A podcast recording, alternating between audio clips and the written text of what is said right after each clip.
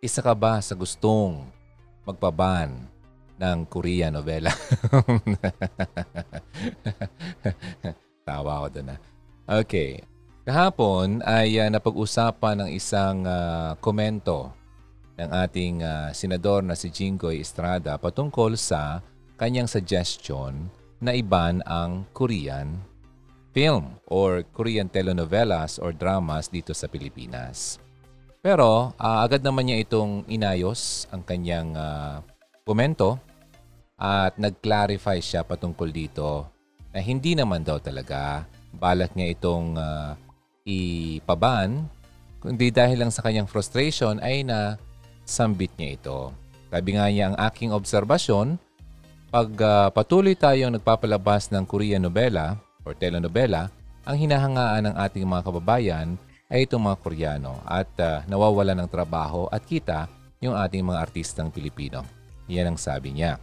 Naiban itong mga telenovela na mga foreigner at dapat ang mga artista nating Pilipino na talaga namang may angkin galing sa pag-arte ay yun naman dapat ang ipalabas natin sa sariling bansa natin.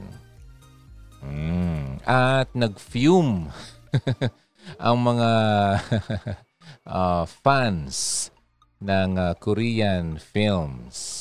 Inayos naman niya. Sabi nga niya, yung statement niya yon ay out of frustration lang naman. Kaya nabanggit niya yon. Pero wala naman talaga siyang uh, plano.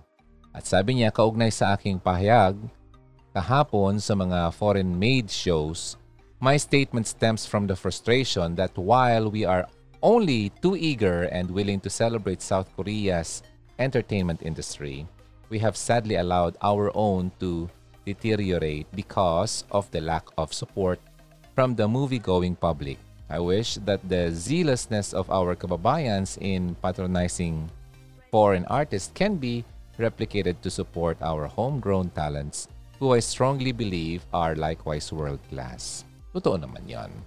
Okay, so ngayon, ako'y nagtataka. Ano, bakit nga ba? Uh, bakit sobrang popular at extremely addictive ang K-dramas. Ano? Ako hindi naman ako addictive dyan. Nakakapanood ako ng mga ilan-ilan pero hindi talaga ako yung hinahanap-hanap ko siya. Uh, isa nga lang ang tumatatak nga sa isip ko ngayon, ang uh, isang pinanood namin, yung uh, Kingdom sa uh, online streaming platform. Ngayon siguro kailangan nating alamin ang mga dahilan kung bakit ang K-dramas are extremely addictive. Kunin natin yan sa isang uh, article ng Metro.style. Eh, sabi nga, hindi naman ako talaga tagapanood niyan. Ako naman ay curious. Nung nagsimula yung pandemic, syempre yung pag-travel ay nahinto at na-force yung lahat ng tao na magstay na lang sa bahay marami ang uh, natuto na i-entertain ang sarili at maghanap ng entertainment sa iba para lang mapunuan ang kanilang boredom o kaya yung pagkainis sa nangyayari. Malamang talagang kitang-kita naman na ang South Korea ang namayagpag pagdating dito. Dahil sa mga K-pop artist katulad ng BTS, Blackpink, di ba? At saka yung mga Korean food. Kitang-kita natin yan sa napapanood natin. Mga post nila, yung mga Asian celebrities na popular sa mga tao. Yung US, alam mo ba, ang top importer ng Korean food nitong 2020? Meron din yung mga Korean uh, food trends na mukbang at kung ano pa na talagang gustong gusto ng mga tao. At na-hook talaga sila ever since. Sa mga hindi familiar, ang Korean dramas or K-dramas for short ay Korean or South Korean scripted TV shows. Mga Korean soap operas. Pero medyo misleading ito kasi ang K-dramas pala ay may wide range of genres yan. Sci-fi, romance, horror, madami silang genre. At kadalasan marami silang episodes often between 16 to 24. Especially yung mga family-oriented at yung historical dramas. Meron silang mga 50 episodes and above. At pinupuno yan ng isang season. Ang K-dramas ay known for having high production value talaga. Halata naman sa nakikita natin sa screen. Yung uh, storylines nila ay napaka-intense talaga. At quality yung acting.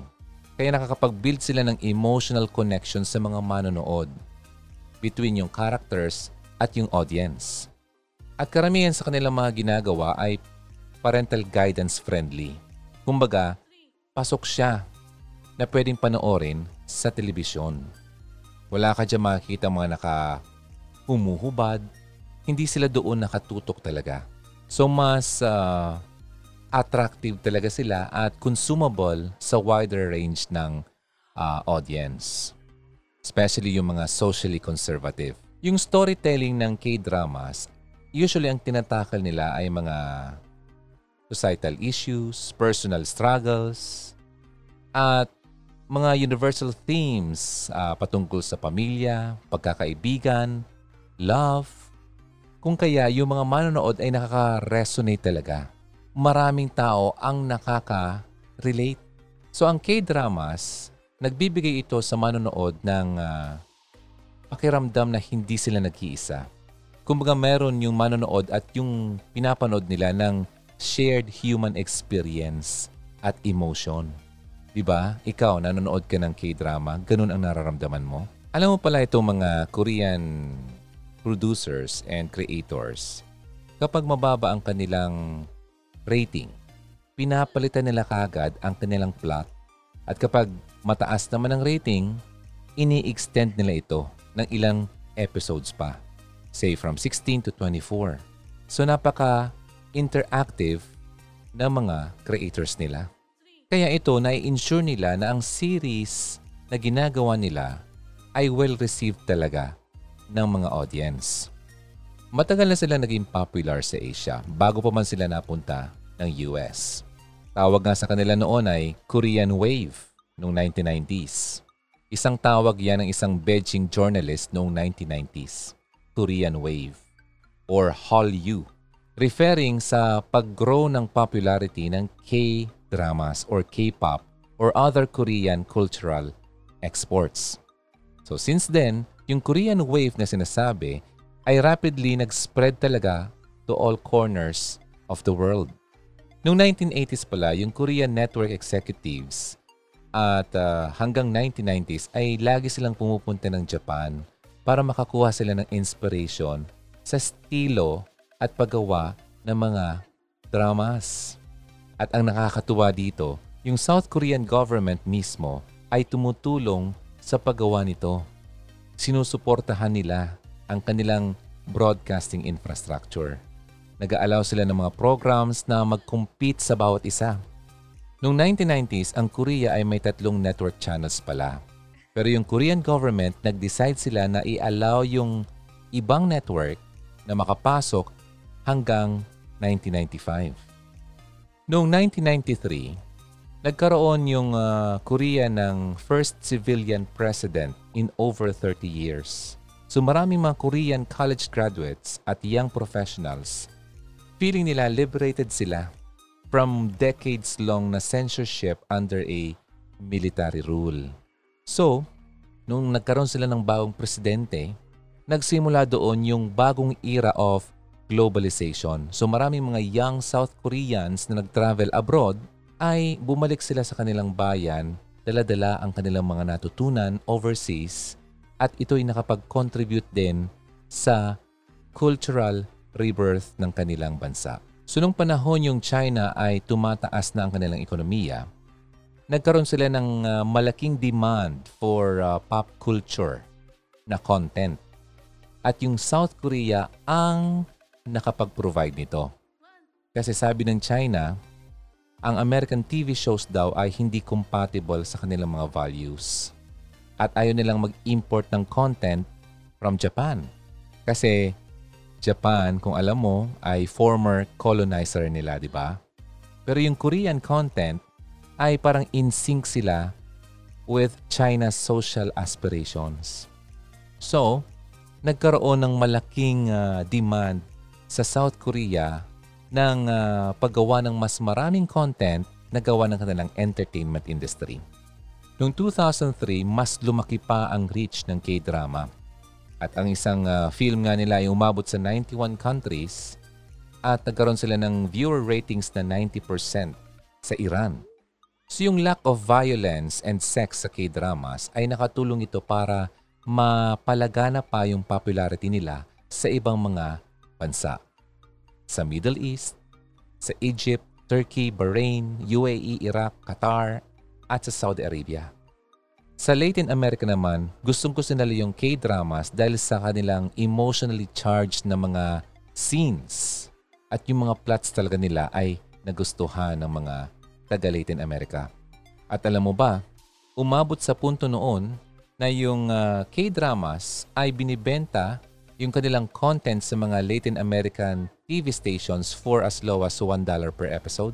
Sila yung naging mas affordable na telenovelas na kadalasan ay uh, thousands of dollars yan per episode. Alam mo ba nung uh, ah, 2005, yung former South Korean president na si Roo Moo-hyun ay nagbisita sa Mexico. At isang grupo ng local K-drama fans ay gumawa ng rally sa labas ng kanyang hotel at nagmamakaawa sa kanya na magpadala naman ng mga Korean actors. Ganun katindi ang kanilang demand. So ang K-drama wave uh, sa Latin America ay nakapag uh, boost ito para maabot nila ang uh, supermarkets across US. Kasi yung mga Korean immigrants, di ba, nag-sprung up ni sila around the country in the 80s. May mga Korean-owned supermarkets. Kinapin nila yung mga K-drama sa VHS tapes. Sinong mga nakaabot ng VHS noon. At uh, yung iba naman, Baka inabot nyo na yung DVDs. At pinaparenta nila yan sa mga Korean customers na naghahanap talaga ng mga familiar content na galing sa kanilang bansa. Itong mga Korean supermarkets ay nag-hire ng maraming migrant workers from Latin America, especially Mexico. Kaya yung mga Mexican employees nila na naka-task na gumawa at kumopya ng Korean dramas at i-transfer sa VHS tapes, syempre napapanood din nila to. Kaya na-hook na rin sila. So yan ang power ng Korean drama. Kaya malamang na-hook sila, pag uwi nila ng Mexico, nadala nila yung kanilang hilig. Nagkaroon sila ng uh, momentum sa West noong 2010 dahil nilalagyan na nila ng English subtitles ng kanilang mga contents. At syempre nakapag-partner na rin sila at na-distribute ang kanilang mga content sa mas mga malalaking streaming platforms katulad ng Netflix. Yung Netflix ay nag-invest talaga ng sobrang laki sa Korean dramas. At nakapag-premiere din sila ng first Korean original series, yung pinanood kong sinasabi ko sa inyo kanina, yung Kingdom. Pinalabas na ito noong 2019 at hinihintay ko nga yung susunod. So doon lang ako na-hook niyan kasi ang ganda talaga ng kanilang kwento. Ang ganda ng production. Grabe. Ang layo. Pang Hollywood na talaga siya. Eh ako kasi Hollywood uh, viewer talaga ako kahit nung bata pa. So noong 2020, ito na yung pinakamalaking milestone nila for Korean dramas. Kasi lumakas yung uh, subscribers ng mga Amerikano by 42% between 2019 at 2020. So yung mga US viewers ay nagsisimula ng maghanap ng mga K-content na pinapakita yung kanilang mga favorite actors. Noong 2014, yung Korea Creative Content Agencies or KOCA ay nakapag-release sila ng study estimating that approximately 18 million Americans watched K-dramas. 2014 pa yan ah gaano na kaya yung kalaki ngayon? Inabot talaga ng K-drama yung fever na sinasabi. Kahit ngayong uh, North Korea ay inabot na rin nila. Di ba meron silang uh, hati? Meron silang hindi pagkakaunawaan. Pero ito ah, inabot pa rin kahit yung pinaka-isolated places sa mundo, yung North Korea. Dahil sa smuggling Nagsimula yan noong 1990s. Kaya nga naging threat ito kay Kim Jong-un, yung leader ng North Korea. Kaya ayaw niya magkaroon ng idea yung kanyang mga tao patungkol sa outside world, di ba? Ang galing, di ba?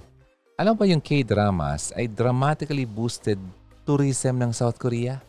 Sabi nung uh, 2017 Korea Tourism Organization survey, roughly daw half of foreign tourists sa South Korea ay nag-decide na bisitahin ng South Korea after nilang makapanood ng Korean drama and films. Ang tindi, di ba? Kasi yung mga filming locations na nakikita sa K-dramas ay naging popular destinations na sa South Korea. At uh, nagsimula noong uh, 2000s, yung Asian women talaga, grabe yung strong admiration nila sa mga guwapito na mga Korean male lead actors na nakikita nila sa K-dramas. Kinikilig. at nangangarap na makadate at mapangasawa nila itong Korean actor na to. Hang tindi. Nakaka-K talaga. Hindi ko le. Ang K is uh, kapay. Ano yung kapay? so nakakakaka talaga. Okay, so yun na lang. so yung K-drama ay nakapag-boost talaga okay, ng uh, medical industry din. Alam mo kung bakit? Sa nakikita nilang mga actors, di ba ang gaganda at ang gagwapo? Dahil dyan, marami mga turista tuloy ang nabighani sa kanilang hitsura kaya nakapag-decide sila na mag-undergo ng plastic surgery. In an effort na maging kamukha nila yung kanilang mga favorite Korean actors. Eddie Wow. Grabe, meron nga ako nakitang uh, documentary. Ano siya ha? White. Tapos, nag-decide siya na magpa-plastic surgery at magpapalit ng kanyang nationality bilang isang Koreano. Grabe yung tama, no? Kay na talaga. So, sa tingin ko, ang global popularity talaga ng K-dramas will continue to grow. Yung uh, K-dramas nga sa Netflix ngayon ay nakadub siya at naka-subtitle in over 30 languages. Okay, English, German, French, Swedish, Hindi, Portuguese, Bahasa Indonesia, and many more. Ganon katindi ang demand sa kanya.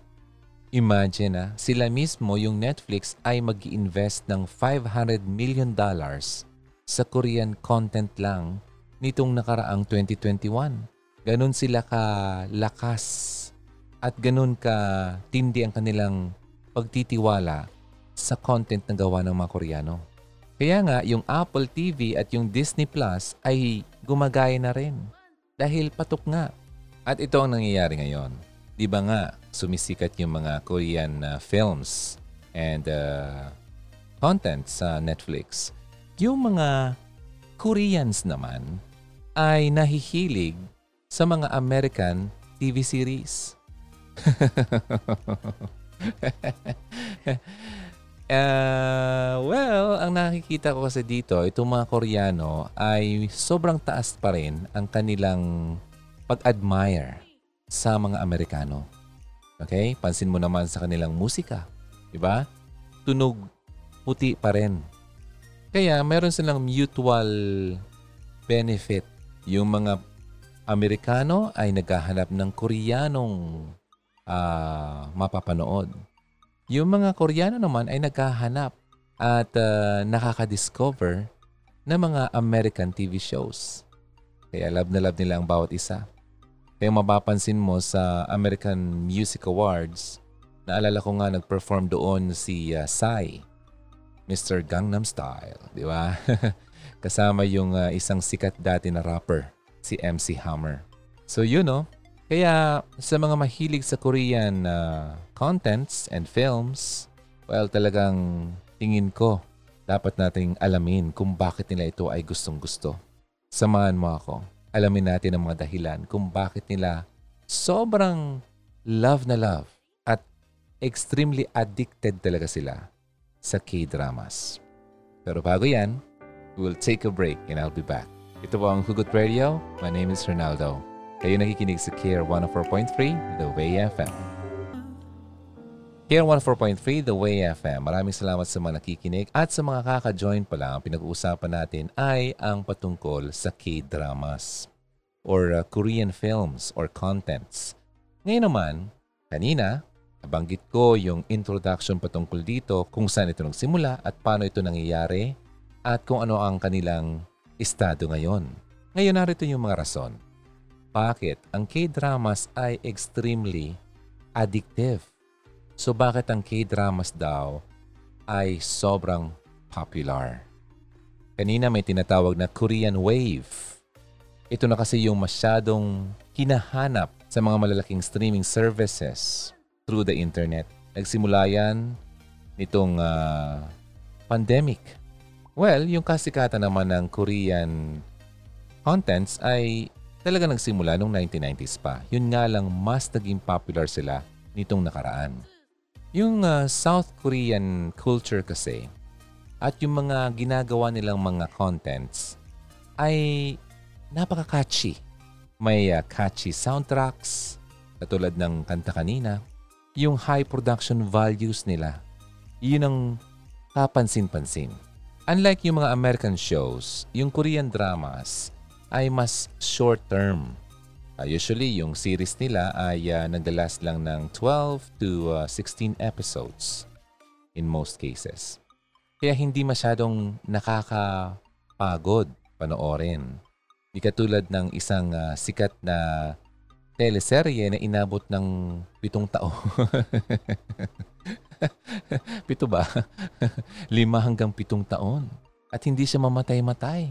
Narinig mo na mga sinasabing ng ilan, yung uh, phrase na kinain na ng sistema, yung parang wala, nilamon ka na ng uh, sistemang pinasok mo. Usually, ginagamit yan sa politics. Ngayon, iba na. Iba ng meaning nito.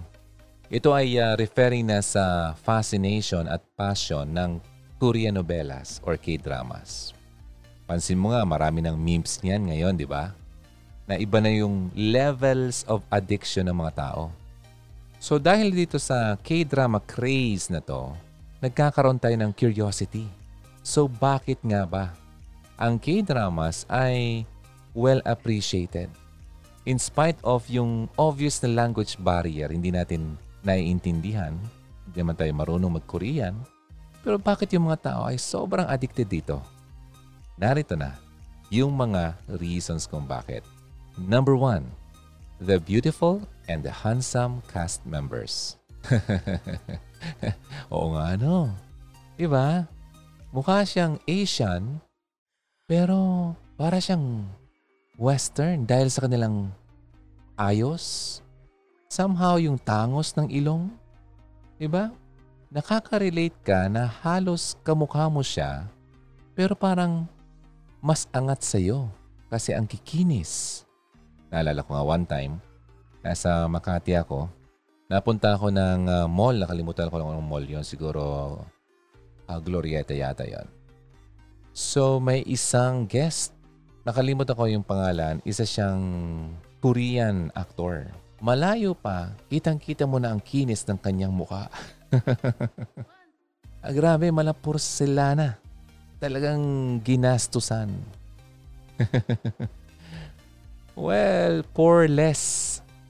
Wala siyang pores. Di ba? Ito mga Koreans, known for uh, being beauty junkies. Sabi ko nga, napakakinis, parang wala kang makitang butas-butas sa mukha. Chiseled to perfection. And uh, sabi nga dito sa article, simply too hard to resist. So, hindi mo talaga ma-resist na makita ang dalawang actors sharing sweet moments and eventually na fall in love sila sa bawat isa. So, nakaka-enjoy silang panoorin. Lalo pat yung mga wala naman jowa dyan na dito lang humuhugot ng kanilang kilig. diba? Eh, itong uh, factor na to ay uh, nakapag-draw talaga ng maraming tao sa K-drama.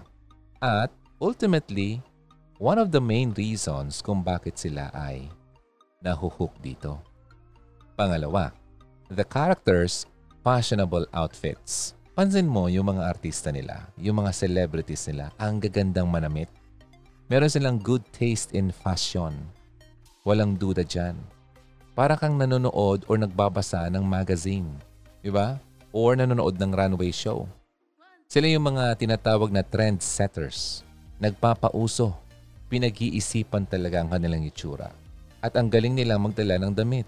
Minsan nga makita mo sa mga scenes na meron silang walk-in closet talaga.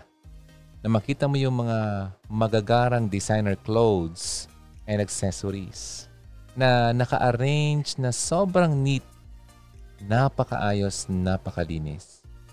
Kaya yung mga taong wala nun ay na-inspire na manood nun kasi feeling na rin nila na parang meron na rin sila noon.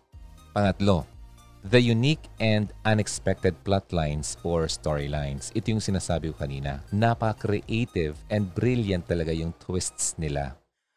Hindi mo mahuhulaan kung anong mangyayari sa susunod. Diba? Yan ang magandang panoorin.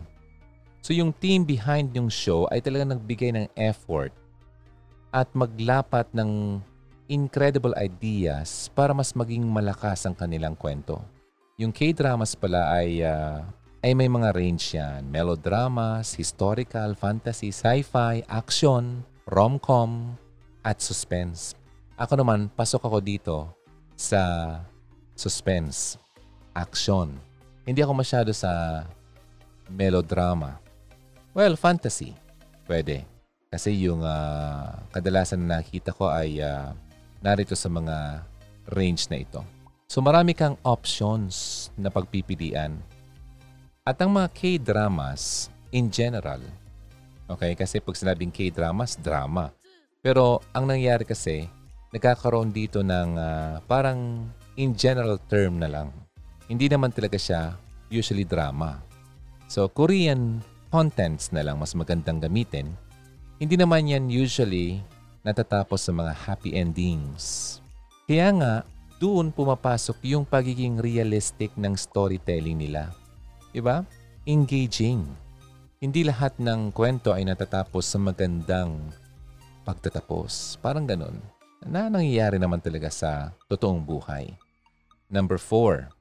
Well, predictable naman sila somehow, yet still delightful and exciting plot lines. May mga times na predictable din, pero andun pa rin yung uh, pagiging excited mo sa mangyayari. Hindi katulad ng alam nating mga pinapanood na alam mo na yung mangyayari, so hindi ka na na-excite kasi nahulaan mo na tapos yun naman talaga nangyari. Nanood ka pa. Di ba? Parang mas magaling ka pang maggawa ng kwento sa isip mo kaysa doon sa gumawa ng pelikula. Pero sa kanila, hindi nawawala yung excitement. Number five, the charming sense of humor and quirky antiques. Pagdating sa comedy, pasok din naman sila eh, di ba? Magaling din, nakakatawa din naman. Kaya may sense na panoorin. Number six, the easy to marathon format. Sabi ko kanina, ang pacing ay uh, hindi siya masyadong mabagal na panoorin na nakakabagot. So easily digestible siya, madaling i-consume, at madaling matapos, typically 16 to 20 episodes. And each episode running for 30 minutes to an hour. So enough yan to allow yung mga characters na mas ma-establish nila yung kwento at ma-build up yung kanilang identity, yung character at man-narrate yung kanilang uh, kwento na mas maganda pa. Hindi siya natitipid. Alam mo ba, may mga taong kayang tapusin ang K-drama sa isang araw? Nung isang araw, uh, nanood ako, hindi naman siya K-drama. Sabi ko nga sa inyo, hindi, na ako, hindi naman talaga ako super fanatic dito, pero nakakapanood ako. Ang pinanood ko ng isang araw, Hollywood uh, series. Tinapos ko siya in 24 hours. So, since natulog ako, naging dalawang gabi. Kasi mas mga mahaba yung per episode yun eh.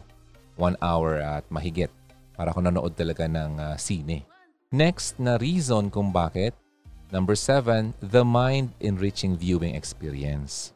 Yung Korean novelas ay hindi lang siya entertaining but it can also be informative. May matutunan ka.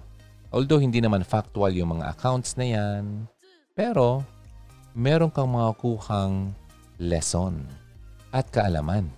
Number 8, yung visual feast na sinasabi. Literal, magsasawa ka, mag enjoy ka. yung pinapakita nilang abundance, pagkain, di ba?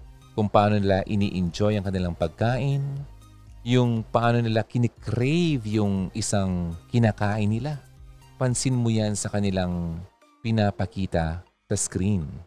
Kahit nga simpleng fried chicken ay matatakam ka kapag kinakain nila. Feel na feel. Festive. Next, ito yung gusto ko at mahilig ako dito. Number 9, the cinematography. Wow, as in yung locations, yung shots, pinag-isipan talaga. Kahit yung isang character sa pelikula ay hindi nagsasalita, pero yung setting ay nagsasalita para sa kanya. Gets mo?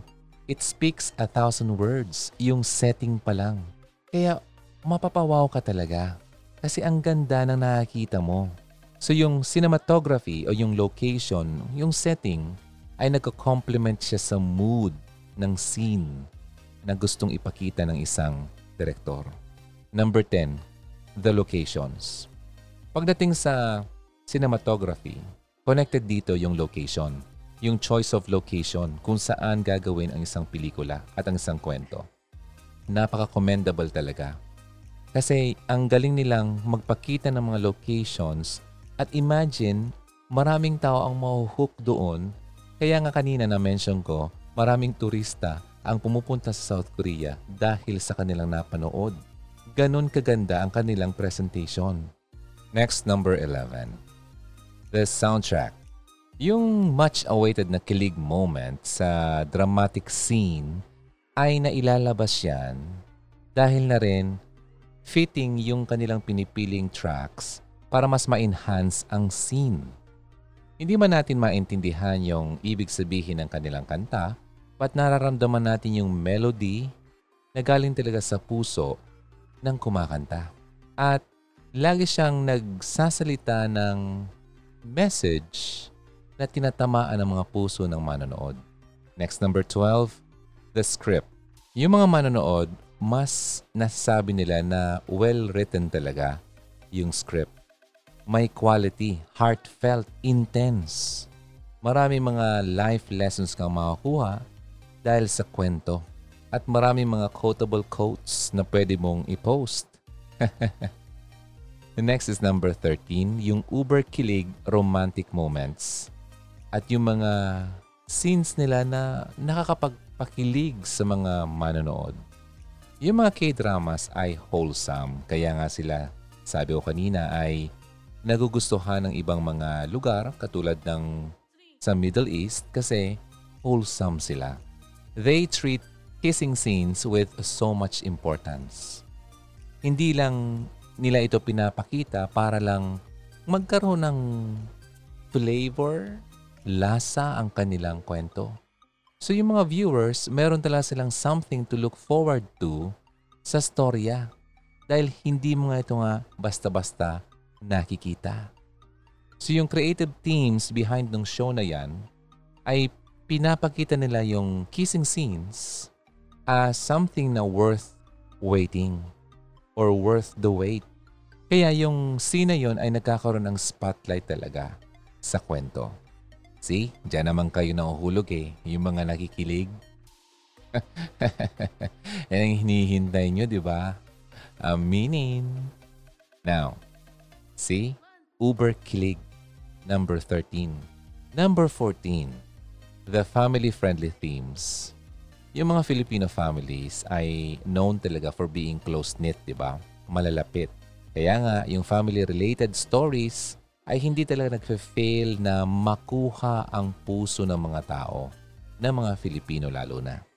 Sa K-dramas, yung mga tao ay makakuha ng learnings patungkol sa values ng pamilya o family, friendships, pagkakaibigan, at kung paano ma-maintain ang isang romantic relationship. Dito kasi sa atin, mahapyawan ko lang ha, puro patungkol sa cheating, pangangalunya, pangangabit, sampalan doon, sampalan dito, sabunutan doon, sabunutan dito. Wala namang ibang alam.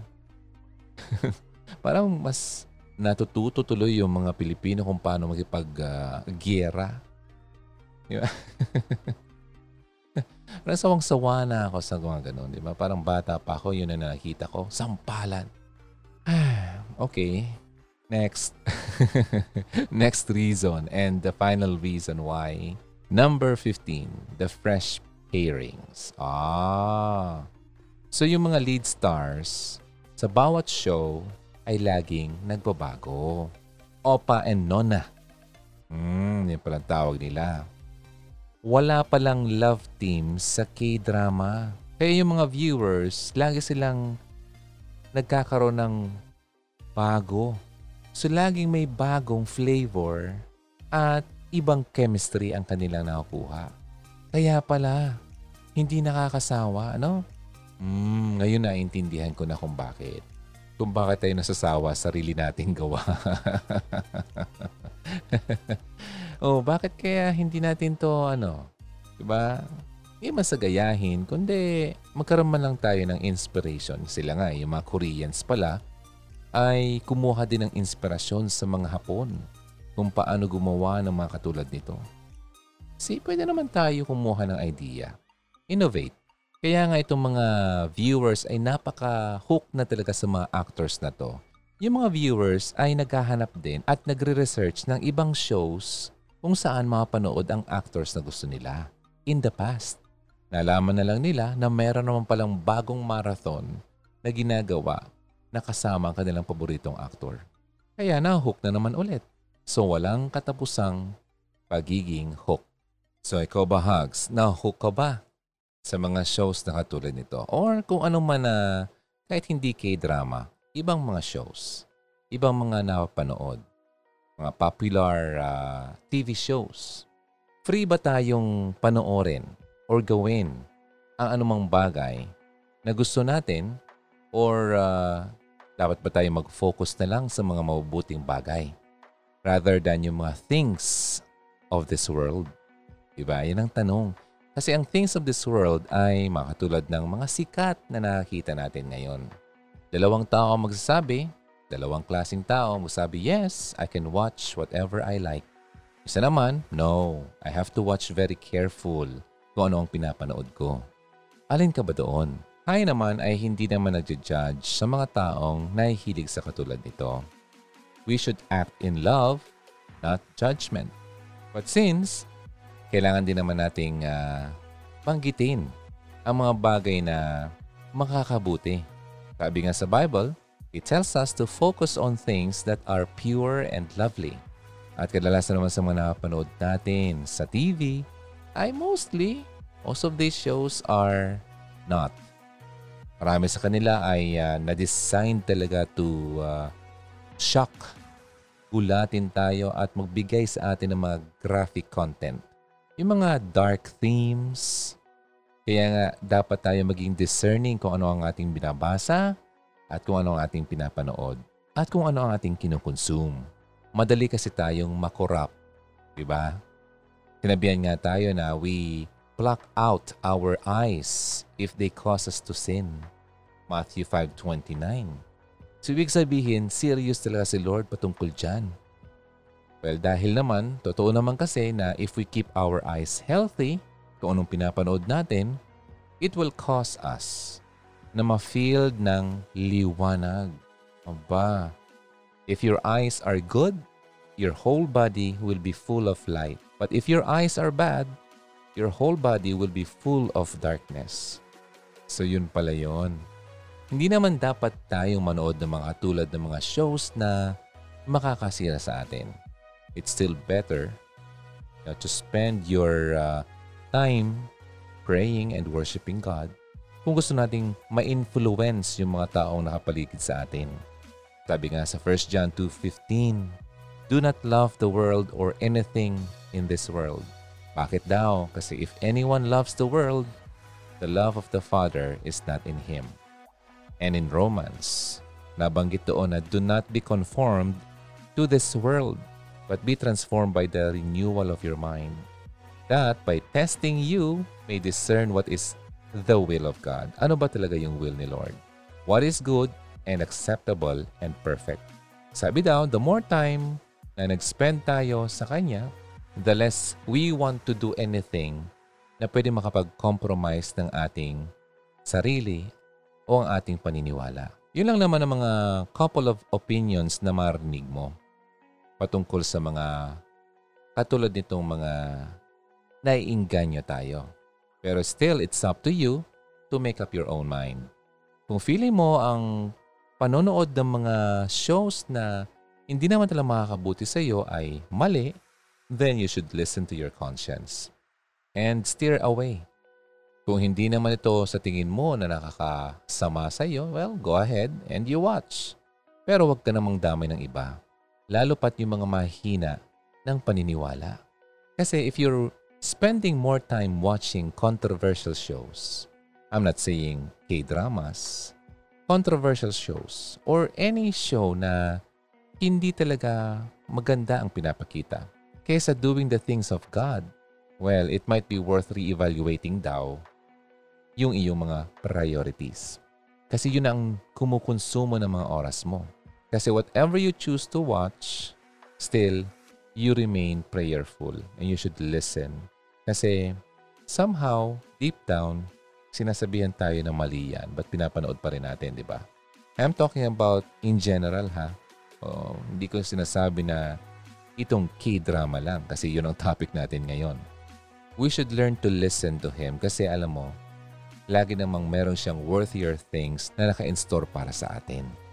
Sabi nga eh, everything is permissible naman. Sabi nga, I have the right to do anything. Sabi mo, sabi natin. But not everything is beneficial. Hindi makakabuti. Sabi rin, I have the right to do anything. But I will not be mastered by anything. Hindi ka magiging slave. Pwede mong gawin, pero hindi lahat nakakabuti. May right ka na gawin ng kung anuman, sabi nga, malaya ako makagawa ng kahit ano. Ngunit, hindi lahat ng bagay talaga ay nakakabuti. Sabi rin, maaari kong sabihin, malaya akong gumawa ng kahit ano. Ngunit hindi ako magpapaalipin sa anumang bagay. Kung sa tingin mo ang ginagawa mo ay naging alipin ka na, addicted ka na, yun ang problema. May freedom ka to do anything. But not everything is beneficial. Not everything is constructive. Binigyan tayo ng grace ni Lord, di ba? Napatawad tayo. Pero hindi license ang grace to sin o magkasala. Hindi dapat tayo nabubuhay ng nakatulad nito na everything is permissible. Dahil kapag ganyan, we equate freedom to sin. May freedom tayo so we can do anything we want and usually, we commit sin. Diba? So I'm talking about addiction, being hooked sa mga bagay na ginagawa natin dito. So still, ang bottom line dito, yeah, you can do anything you want. Mayroong freedom doon. But do not turn your freedom into an opportunity for your flesh para i-feed ang iyong katawan. Yung mga tawag ng laman. Kasi may iba dyan, mga nanonood ng mga ganito para ma-feed ang kanyang hinahanap Diba? So lagi nating tatandaan to end this. Sabi nga 1 Corinthians 10.31 So, whether you eat or drink or whatever you do, ano daw dapat gawin? Do it all to the glory of God. Ang ginagawa ba natin ay ikinakatuwa niya? So again ah, lahat pwede mong gawin pero hindi lahat ay nakakabuti. Addicted ka na ba? alam mo na ang dapat mong gawin. Maraming salamat, Hanks, for tuning in dito sa Care 104.3 The Way FM. Ito po ang Hugot Radio. Ang pinag-usapan natin ay patungkol lang naman sa mga dahilan kung bakit naging sikat ang K-drama at sa huli ay patungkol na rin sa kung ano ang pinapanood natin. Ito ba ay uh, nakakabuti o nakakasama? I'll see you again next time. Maraming salamat. Ito ang Hugot Radio. Always believe in love and keep the flame burning. Maraming salamat. God bless you. Bye for now. Halina't makihugot na. Kontakin kami sa 0946 763 9858 0929 359 4298 0915 931 7184 Kung nais mong magkapag-ugnayan kay DJ Ron, maaari mo siyang bisitahin sa kanyang YouTube channel sa Hugot Radio.